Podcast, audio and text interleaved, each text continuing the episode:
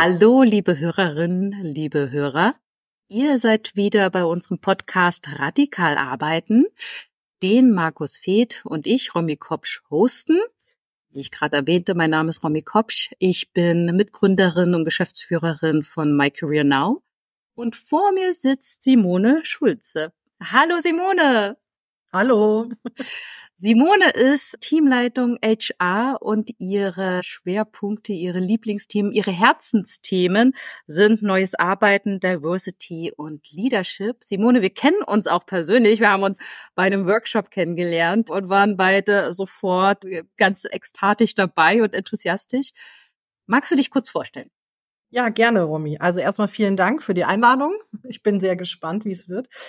Ja, genau. Also mein Name ist ja schon gefallen. Vielleicht noch ein paar Eckdaten zu mir. Ich habe vor ein, zwei Jahren festgestellt, wow, ich bin schon 30 Jahre berufstätig und habe gesagt, wow, da hat man schon einiges erlebt.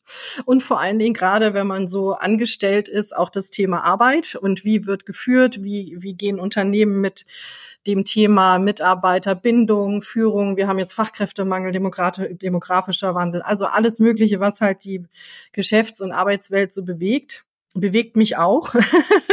Nicht nur seit 30 Jahren, sondern auch vor allen Dingen gerade in den letzten Jahren natürlich viel, viel mehr und viel präsenter.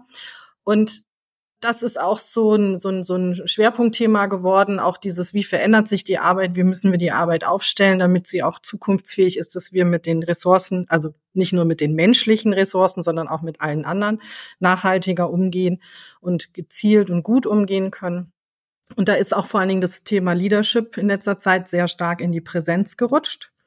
Genau, und deswegen sind das so meine Schwerpunktthemen und ich glaube, Diversity kann man gar nicht mehr wegdiskutieren. Also das war schon vor 20 Jahren so und es ist schade, dass man immer das Gefühl hat, man lernt immer alles wieder neu kennen, ja, je länger man im Beruf ist.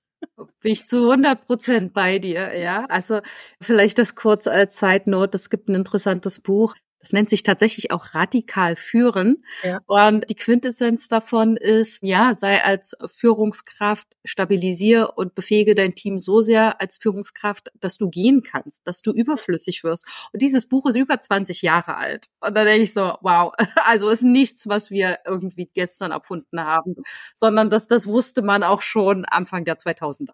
Ja, und das ist das Traurige daran. Und das führt uns ja jetzt in dieses wundervolle Thema radikal arbeiten. Ich nehme dir das jetzt mal ganz kurz. Mach ruhig, Simone, so kenne ich dich. genau. Weil also ich bin vor drei Jahren in diesen New Work-Kontext gestartet. New Work hat natürlich jetzt leider in den letzten Jahren auch ein bisschen Federn gelassen, weil sehr viel, viel Schindluder nenne ich es jetzt mal so. Es wird viel verkauft als New Work, was gar kein New Work ist und auch vom Mindset her keine wirklichen Veränderungen hervorgebracht hat. Und äh, deswegen bin ich dann irgendwann zu neuem Arbeiten umgegangen, weil Arbeiten tun wir ja sowieso schon immer und der Mensch hat schon immer sich beschäftigt, ob es jetzt in White-Color-Berufen ist, wie jetzt viel im Büro und so weiter. Wir kennen das ja alles, die Schwerpunkte auch aus der Welt, die ich kenne und komme. Aber ich war auch mal in Handwerksbetrieben, ich war auch mal in kleinen, mit anderen kleinen mittelständischen Häusern, wo man halt ganz anders arbeitet und wo eine viel größere Präsenz da ist und wo wir immer leider Gottes auch vergessen, an die Menschen zu denken, mhm. dass die nicht weggehen können, weil wenn die Straßenbahn keinen Schaffner hat, fährt die nicht. Ne? So, also so weit ist KI dann noch nicht. Und genau das hat sich bei mir im Fokus an neues Arbeiten geändert, auch zu sagen, hey Leute, schaut doch mal über den Tellerrand.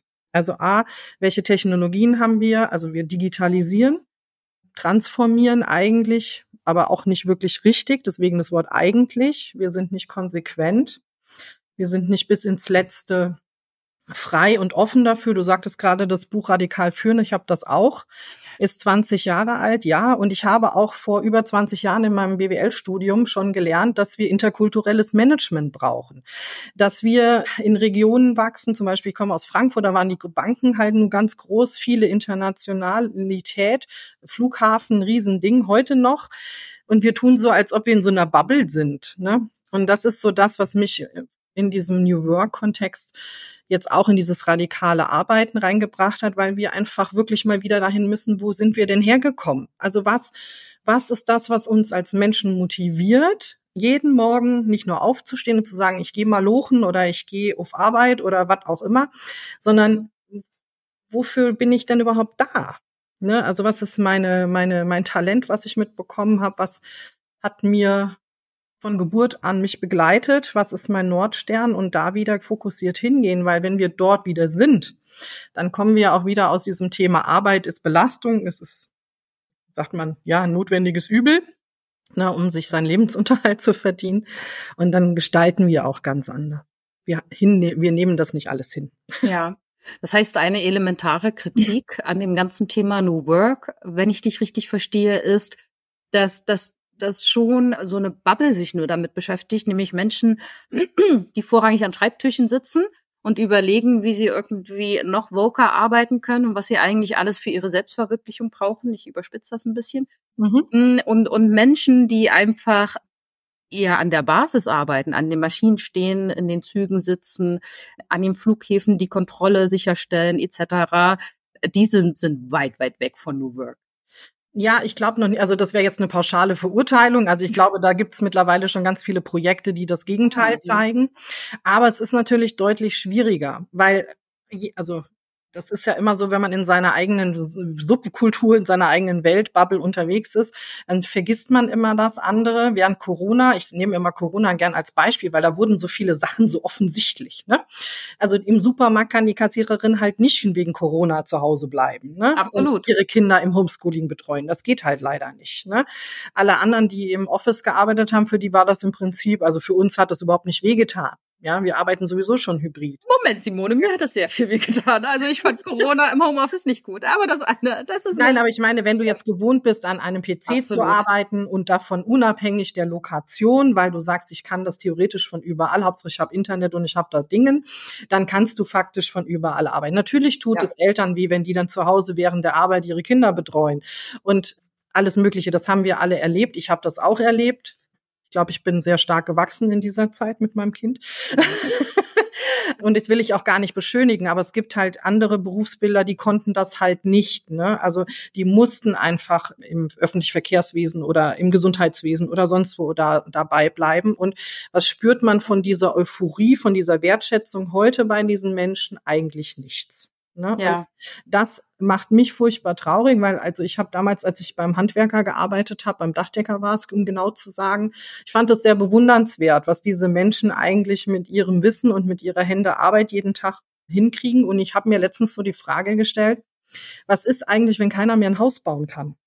Wenn keiner mehr Kabel legt für die Elektronik, wenn keiner mehr einen Stein auf den anderen setzen kann, haben wir dann Pappdeckel oder was, was, also die werden ja dann eigentlich auch nicht mehr produziert, es wird nichts mehr geliefert.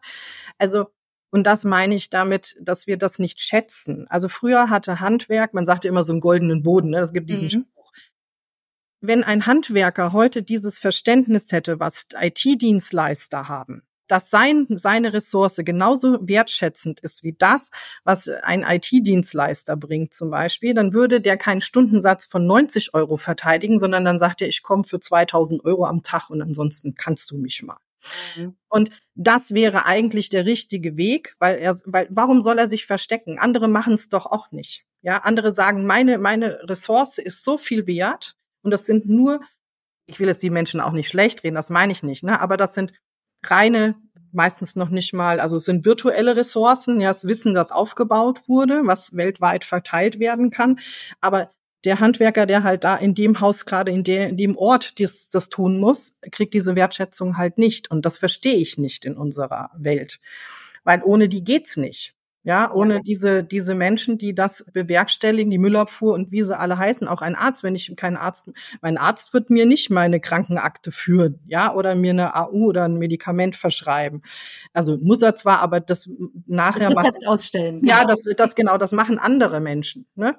Und, und das muss man sich immer mal vergegenwärtigen und deswegen geht mir das nicht weit genug, ja, also nicht tief genug rein in die Realität.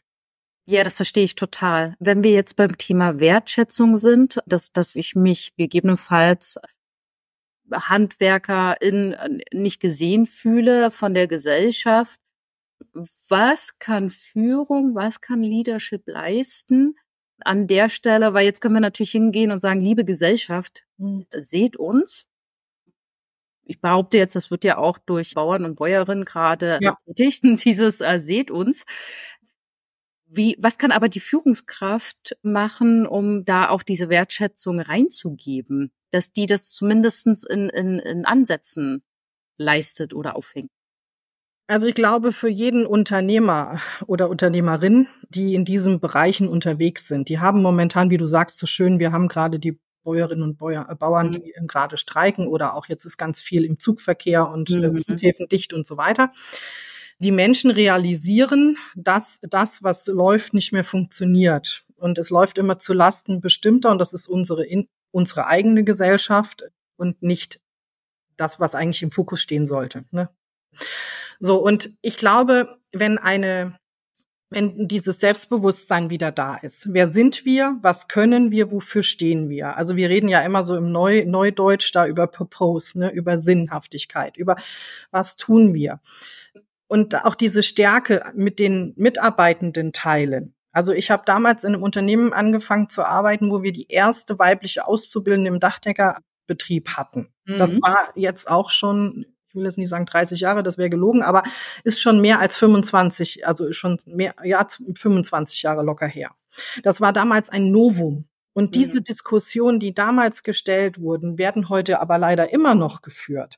Weil klar kann eine Frau vielleicht körperlich nicht alles so mit Muskelkraft machen wie vielleicht der Mann, der einfach eine ganz andere körperliche Konstitution hat. Aber deswegen ist sie trotzdem in der Lage, das zu tun. Man muss halt nur einen anders damit umgehen, andere Wege finden. Und das ist auch Führung. Neue Möglichkeiten eröffnen, an die Bedarfe sich zu orientieren. Was brauchen die Menschen? Was braucht meine Organisation? Wie kann ich die stärken, die bei mir sind?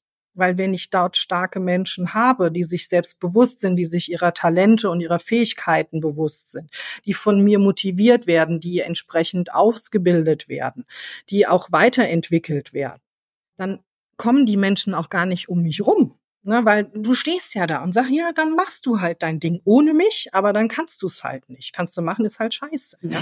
So, also ich mag immer so flapsigen Sprüche, weil ich glaube, dieses, dieses Selbstbewusstsein, also was wir eigentlich können, was wir, warum wir das machen, ähm, wie wir das machen wollen, was wir damit auch erreichen wollen, welche Zeichen wollen wir setzen also überleg doch mal, früher gab es Kfz-Mechanikerinnen und Mechaniker, das heißt heute, keine Ahnung, irgendwas, die schrauben ja heute gar nichts mehr. Da wird das Auto an so einen Computer angeschlossen, faktisch. Ja. Ja. So, das heißt, du brauchst ganz andere Fähigkeit. Ja, du brauchst nicht nur das Talent, einen Schraubendreher oder eine Ratsche oder was auch immer in der Hand zu haben und zu verstehen, was das für Teile sind, sondern du musst heute auch Computertechnik verstehen, Skills haben. Und das ist einfach das, was da weiterentwickelt werden muss und wo man auch Vielseitigkeit hat. Also nicht nur die Menschen, die dort arbeiten, sondern auch in den Berufsbildern selber, die sich entwickeln. Und da ist Führung ganz essentiell, weil klar, das sind meistens auch Familienbetriebe, die haben sich entwickelt, die sind ja auch nicht seit gestern erst da. Das heißt, da ist eine alte traditionelle Wertschätzung genauso essentiell wie aber der Blick in den Wandel hinein. Und das ist auch Führung. Zuzulassen, dass sich Dinge ändern, dass sie nicht mehr so sind vielleicht vor 40, 50 Jahren, ne? dass sich Bedingungen ändern, dass auch nicht nur die Arbeit als solches sich ändert, sondern auch der Mensch. Ne? Also ich meine, wir haben dieses Generationsthema, dass eine Generation unterstellt bekommen, sie sind faul und wollen nichts tun und alle anderen vorher waren total toll. Ja, Schmarrn. Ja, also ich glaube, es gibt keine Generation, wo nicht auch Anforderungen gestellt wurden an die anderen, ja, die halt auch erkämpft oder sich einfach etabliert haben. Ne? Und das ist auch Führung, das zuzulassen, dass andere mit einer anderen Meinung reinkommen oder auch mit einem anderen Mindset. Und dann heißt ja, okay, aber wie kriegen wir die denn jetzt auch abgeholt und mitgenommen? Ne? Wie kriege ja. ich die auch in mein Businessmodell sozusagen? Können wir behaupten, die, die, der Schritt von New Work zu radikal arbeiten ist einfach auch die Frage nach, wie können wir es realisieren? Also, dass man vorher vielleicht auch immer so ein bisschen überlegt hat, ne, geht das überhaupt? Ist das möglich? Oder eher so, so in, in Grenzen gedacht hat und der neue Aspekt jetzt einfach sein muss, nicht geht es, sondern wie geht es? Ja, also ich glaube, die Frage, wie geht das, ist auf jeden Fall nicht schlecht. Ich würde sogar dahin gehen, dass ich sage, wenn ich jetzt ein, eine Unternehmerin in einem Bereich wäre, der jetzt vielleicht nicht State of the Art ist, also hier Büro, Office und toll Coworking Spaces oder sonst was, dass ich mir frage, was brauche ich, um auch morgen noch gut mit dem Unternehmen laufen zu können. Also es geht in meine eigene Wurzel, in meine eigene Identität rein. Weil wenn ich Unternehmer bin und Inhaber dieses Unternehmens oder Inhaberin, dann ist das ja meins, ne? Das ist ja mein Baby. Und ich glaube, da, da muss, da sollte man schon mal richtig anfangen zu sagen, was hat sich denn für mich geändert? Habe ich vielleicht Dinge einfach so beibehalten, weil sich nie die Frage gestellt hat, soll ich das verändern? Ne? Oder muss ich das verändern? Das sind ja so schleichende Themen, das merkt man ja an sich selber auch. Ne? Es bilden sich Muster, es bilden sich Glaubenssätze oder sonstiges. Und das ist, glaube ich, ganz wichtig, auch im radikal Arbeiten, dass wir uns selber erstmal bewusst sind, was ist das eigentlich, was wir heute noch wollen? Was haben wir damals gewollt oder was haben wir mitbekommen und was ist das, was wir heute noch wollen? Weil da verändert sich ja in seinem eigenen Lebensmodell ja auch vielleicht mal das ein oder andere. Und ja. wenn wir das haben, dann können wir tatsächlich auch sagen, was kann ich denn jetzt auch daraus geben? Also wie weit kann ich loslassen? Wie weit kann ich, also dieses Zauberwort Delegation, wie weit kann ich auch andere Führungen etablieren? Wie kann ich zu selbst selbstorganisierten Teams, wie kann ich zu mehr Selbstverantwortung bei den Menschen kommen? Ja, und das kann ich nicht verlangen, dass die das von Haus aus machen, sondern das muss ich ja auch leben. Ich muss das selber geben, die den Raum schaffen, selber Vorbild sein auch und zulassen, dass mir jemand mal was aus der Hand nimmt. ja. Also äh, radikal arbeiten braucht demnach auch immer innere Arbeit, also es gibt auch ein tolles Buch, weil wir mit Büchern eingestiegen äh, sind. Ja. New Work Needs Inner Work. Also, dass das bevor wir irgendwie jetzt großartig ins Tun nach außen kommen, wir erstmal ins Tun nach innen kommen müssen. Und dort ist ja auch griffig immer dieses Thema Vertrauen. Ja, also dass das radikal Arbeiten Vertrauen braucht. Und, und das ist bei den bei einigen Menschen super ausgeprägt, die können vielleicht gar nicht anders. Und bei anderen, vielleicht so ein bisschen drüber sogar. Und andere Menschen, die, die, die haben damit echt ein Thema, da wirklich Vertrauen zuzulassen. Ja, also Vertrauen, also Inner Work auf jeden Fall. Also ich kenne das Buch ja auch. Wir haben den gleichen Bücherschrank, Simone. Ja, ja, wahrscheinlich. Also, aber nein, Spaß beiseite. Also jeder Mensch, der sich verändert oder der wächst, merkt, dass er natürlich auch immer sich weiterentwickelt und dadurch ganz andere Haltungen einnimmt, ganz andere Verständnisse aufbaut. Vielleicht auch manchmal durch die Reflexion merkt, okay, das war vielleicht jetzt nicht so gut. Ne? Und Reflexion ist ja grundsätzlich immer das Zauberwort, dass man sich auch mal mit dem auseinandersetzt. Ich glaube, Menschen trauen sich das manchmal viel zu wenig, weil wir uns in so einem gesellschaftlichen Korsett befinden, wo man sagt, das brauche ich, das muss ich haben oder vielleicht auch spiegeln oder ich weiß es nicht ich bin jemand, ich bin immer so, ich habe irgendwann mal so, ich glaube, das weiß nicht, ob es Pubertät war oder so, ich bin halt immer so ein bisschen in die radikalere Richtung abgedriftet und habe gesagt, nee, warum soll ich das immer alles akzeptieren? Ich muss meinen eigenen Weg finden. Es ist mein Leben. Ich habe nur dieses eine, zumindest jetzt im Moment bekannte, bewusste. und, und was, was brauche ich, um da gut dazustehen? Und das ist für eine völlig legitime Frage. Und deswegen auch dieses Thema, nicht nur die Unternehmerinnen und Unternehmer, Inhaber, Manager oder Führungskräfte müssen sich diese Frage stellen, sondern jeder müsste sich die Frage stellen. Und wenn er es selbst nicht kann, müsste die Führungskraft ihn dahin bringen, zu sagen, was bist du denn eigentlich selbst? Was ist denn wirklich jetzt hier die Simone oder die Romi oder was ist das nur eine Hülle, die halt auch läuft, weil sie halt so gesellschaftlich funktionieren muss oder für sich das so annimmt. Und das geht nur über Inner Work und du hast das Thema Vertrauen genommen. Ich nehme noch ein neues dazu, das ist Verantwortung. Mhm. Und das ist für mich tatsächlich ein Riesenzauberwort geworden, jetzt zum Jahreswechsel, weil ich mir gedacht habe, warum verdammt nochmal, also wir leben ja auch in dieser, nenne es jetzt mal Mimimi-Kultur, ja. also ich nehme mich da auch gar nicht aus, ja, überhaupt nicht.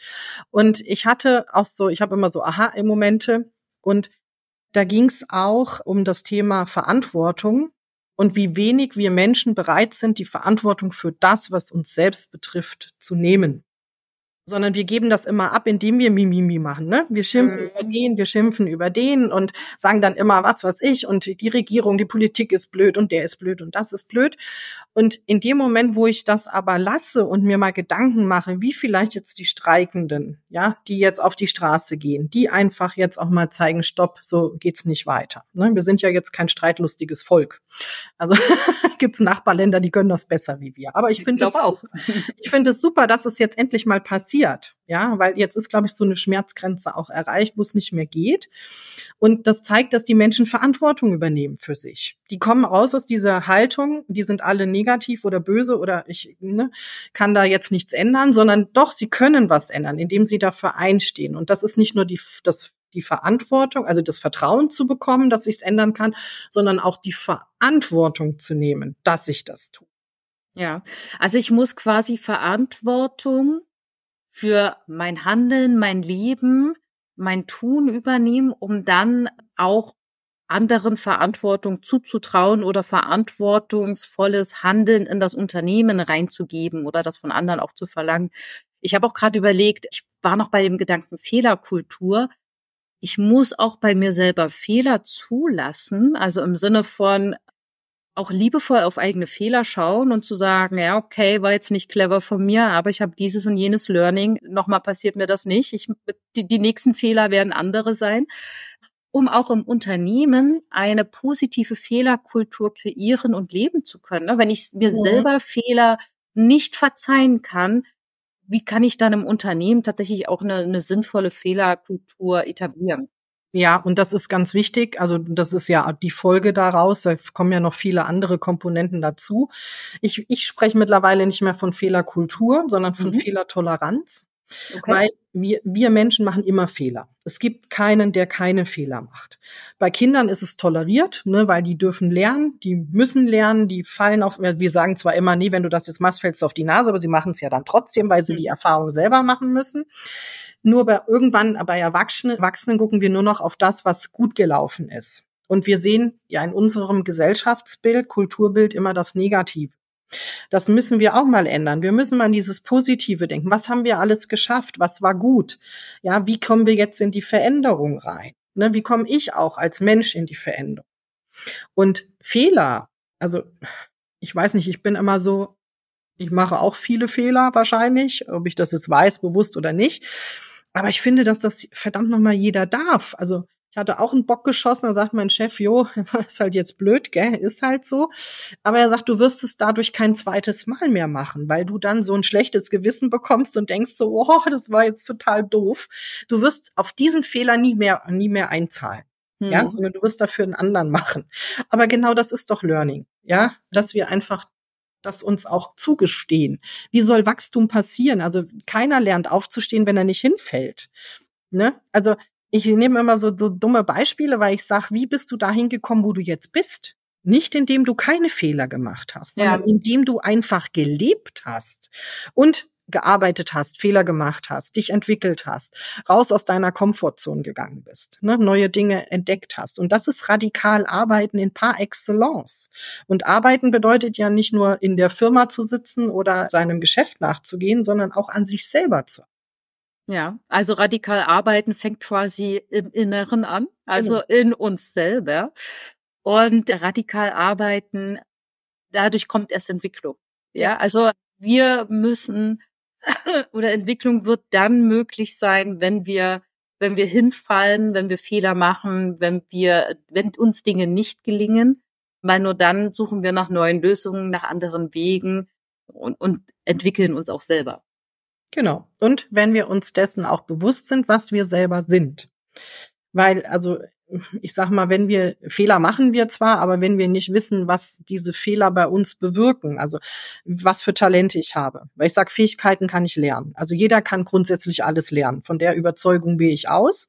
Das wird zwar trotzdem nicht viel besser werden, wenn ich bestimmte Sachen lerne, weil das mir nicht liegt, aber ich könnte es tun.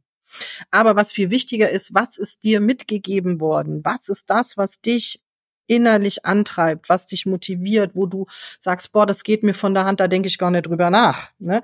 Und da müssen wir hinkommen, weil es nützt ja nichts, Menschen dorthin zu packen, wo sie überhaupt nicht sinnvoll eingesetzt sind, sondern dort reinzubringen, wo sie Fun haben, wo sie Spaß haben, wo es nämlich keine Arbeit ist, ne, sondern Freude ist. Und dann kommen wir auch wieder irgendwann bei Friedhof Bergmann raus, dem Begründer von New Work, der dann sagt, was du wirklich, wirklich willst. Ne? Und was ist dein Beitrag nicht nur für dich selbst, sondern auch in die Gesellschaft und dann auch ins Weite. Ja. Simone, unsere Zeit läuft langsam, also unsere Zeit läuft ab, hört sich irgendwie sehr negativ an, aber äh, wir müssen langsam äh, zum Ende unseres Podcastes kommen. Bevor wir, bevor wir unser Gespräch beenden, möchte ich dich gerne noch fragen, wenn du an radikal arbeiten denkst, worauf freust du dich? Oh, ich freue mich tatsächlich, also nicht nur jetzt mit, mit unserer tollen Community, äh, wirklich coole Wege zu gehen, neue Sachen auch für mich zu entdecken. Ich bin ja auch immer jemand, ich brauche neue Sachen. Aber auch wirklich in dieses Thema mit, mit Kundinnen, mit Interessenten reinzugehen und wirklich zu sagen, jetzt arbeiten wir doch mal radikal an uns. Ne? Also an dem, was, was mich als Mensch bewegt, wo ich als Mensch hin möchte. Ob ich Unternehmer bin, Führungskraft bin oder ist mir völlig egal, in welcher Rolle. Ne? Lass uns einfach mal da reingehen und wirklich mal radikal an der Wurzel ziehen und gucken, was ist denn da überhaupt? Und das ist das, worauf ich mich freue, nicht nur mit euch allen zusammen, sondern natürlich auch mit denen, die wir alle noch kennenlernen werden, die uns begleiten werden, begegnen werden. Genau ah, das, das ist ein zauberhaftes Schlusswort. Liebe Simone, ich bedanke mich ganz, ganz herzlich, dass wir uns unterhalten konnten und wünsche dir auf jeden Fall noch einen wunderbaren und radikalen Tag. Dankeschön, wünsche ich dir auch.